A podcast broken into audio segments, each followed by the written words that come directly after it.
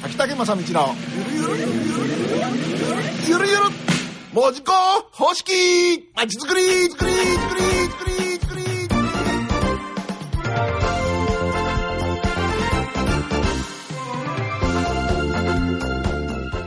り時刻は6時30え6時30分じゃない6時6時30秒を回ったところだったんです。6時を回りまして。えこのコーナーはえも今門司港で行われている門司港のまちづくりまちづくり門司港方式っていうのをご紹介するということでとにかく特徴はゆるゆるであるということですねはい。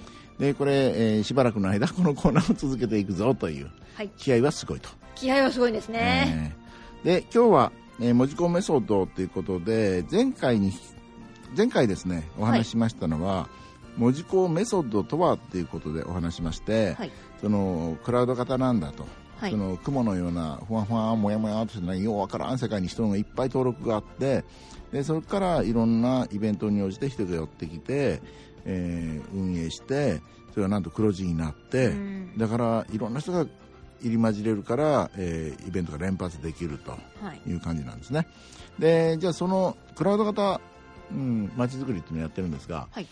実はこの門司港のまちづくりには7つのポリシーそして3つの武器というのがあるんです、おお、それは？ええ、それをですねはい。今日は一つずつご紹介していきたいはい。と思っています、まず第一のポリシーなんですが今日はですねゆるゆる運営。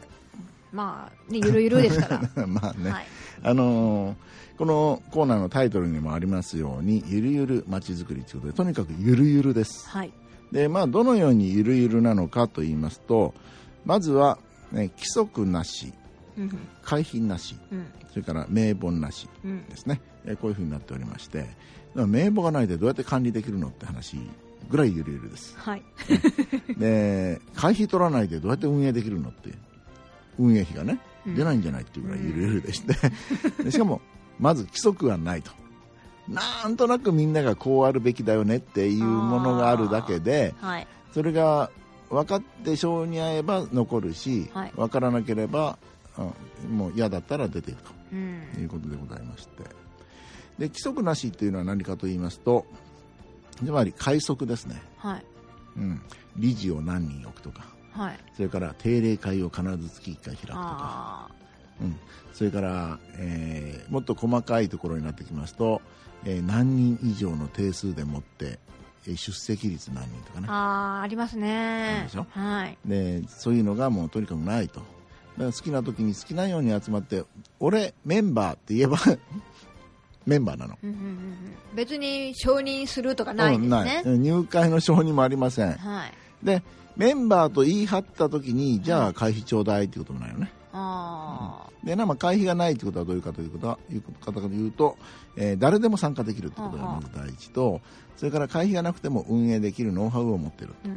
要するにお金を作る力があるということですね、でもちろん最初からお金があったわけではないんですが、うん。はい。まあ、とにかくメンバーさんいっぱい集まってほしいということで、えーそういうふうな感じ会費はなしで集めてまして、じゃあ集まった以上はみんな何かしなきゃいけないからそこお金どうやって何するかって作ってきたのが今の文字工方式ということですね、で名簿なしで名簿がないっていうのは実はないことはないうんうん。でも当てにならない名簿あの、ぼんやりとやっぱ、輪郭がぼんやりとしてるんですね。だから何人いるのかと言われれば、は登録上は1600人ぐらい優にいますってい。はい。それは SNS のはい。グループとかコミュニティに参加のクリックしただけですからねなるほどね。はい。で対外的にメンバーさん何何人いるのって聞かれた時に1600人ですって言ってうわっみたいな。そういうなんか虚像を張るために数字があるみたいな あの、ちょっと大風呂敷な感じですね。で実際にじゃあ何人が動いてるのって言われたら、うん、大体核になるのは56人ですかね。って、うん。でもイベント時になったら50人ぐらい来ますけど、うんうん。とさらりと言ってのけるという、はねでじゃあ連絡とかどうするんですか？って、まあ、それは SNS で。適当に書き込みすればみんな見てる人が見て見ない人は見ないとはい。いう感じですので、まあ、そんな感じですと、うんまあ、だからクラウドと言われるゆえんなんですけどね。うん。うん。ネット上になんとなく登録してて、うん。よーくこうイベントとかしに来て手伝いに来てくれる人がいたりするじゃないですか。はい。でその人さ「フェイスブックやってんの?」って言ったら「え？何ですかそれ? 」全然見てないっていうね。ごめん。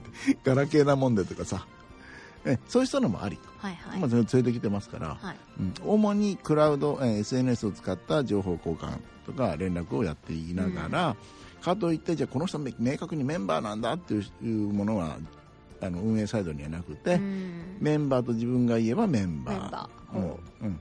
で結局あとですね、えー、と運営上のですねねもっと細かいところではですね、はい。どういうのがあるかと言いますと遅刻早退ね。はい自由、自由。法、う。ん。出入り自由。うん。遅刻早退はい。ドタキャン自由？はい。ドタキャン自由？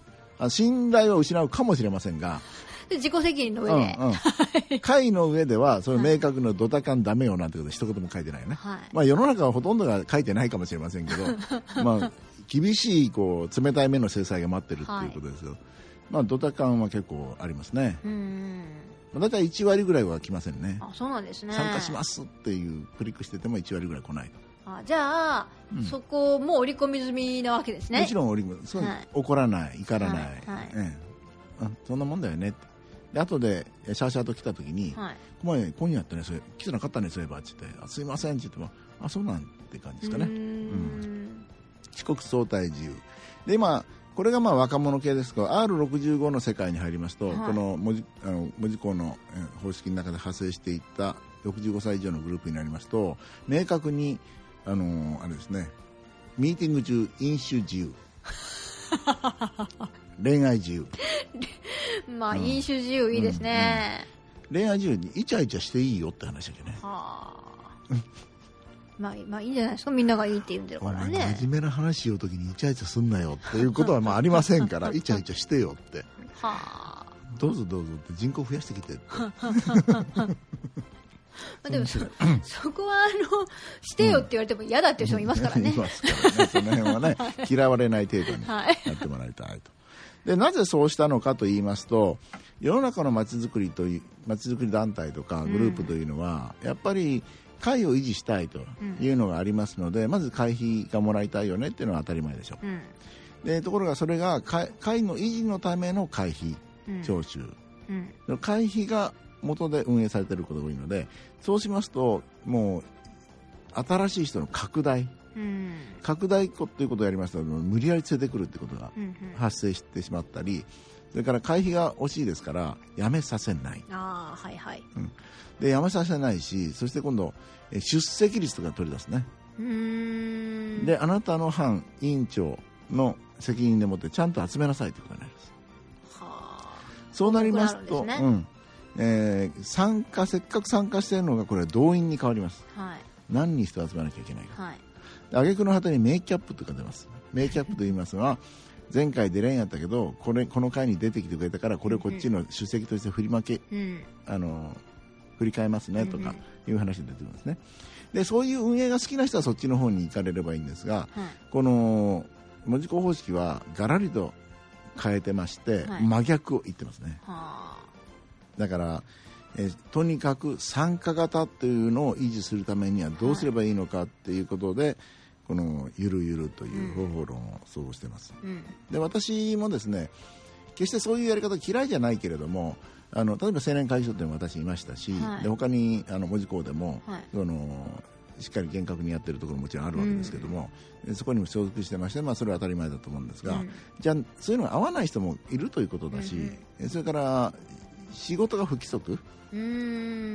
参加する環境として主婦であったり、はい。学生であったり、はい。それからプー太郎であったり それから、まあ、あの会社員であったり。はい。不規則ですので、だからもうその辺をもう気遣いなしにえ参加したい時にしてちょうだいっていう形をね、うん。取った方がいいのではないかということでやっているので、そういうふうな形を取るともう怒るに怒れないというか怒る気にもならない、なるほどね。うん、だから精神的に楽ですからね、はい。うん、ただその中で運営するそのやり方っていうのを身につければいいんだっていうことですよね、でそうしたらどうなるかと言いますと皆さん何というかここいいねああ居心地がいいわけですね。何しろこうなんかあれ無理やりっていうのがないから、うんすごく私たちのことを認めてくれる。うん。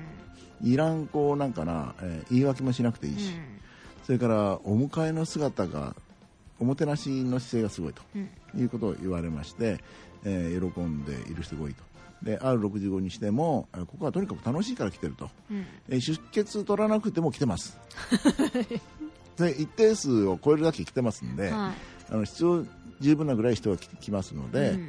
だから本当に助かるなということですね、うんそれから、えーそうなるとある面こうしば規則に縛られてない仲間ですから、はい。同じ思いを同じくするものとして、えーもし本当に困った時にちょっとどうかね来れないって言ったらあ行きますよってもうみんないっぱいいるからいいかと思ってたみたいなうん。のもありますんでね、うん。うん。お互い信頼関係の中でやっていくと。うんあとですね、えっとまあ、こういうやり方っていうのは実は門司港だけではなくてまちづくりじゃないんですけども実はあのとある旅行会社なんかは、えーっと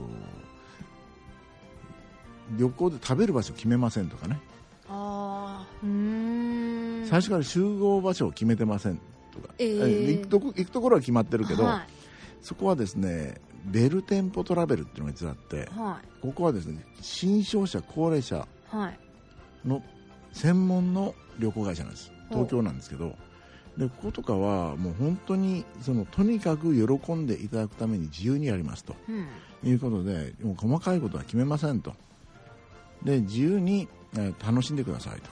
うん。時間に追われないとかね、えーそういうふうなやり方をやってるところもあって実際これね大人の関係じゃないと多分できないと思うんです、まあそうでしょうね。は信頼感ね。はいということで、えー今回はですね文字工方式ということでゆるゆる運営というのを少し説明してみました。はい。え次回はですねえーっと今度はワンピース型リーダーシップ。なるほど。をはい。説明したいと思います、はい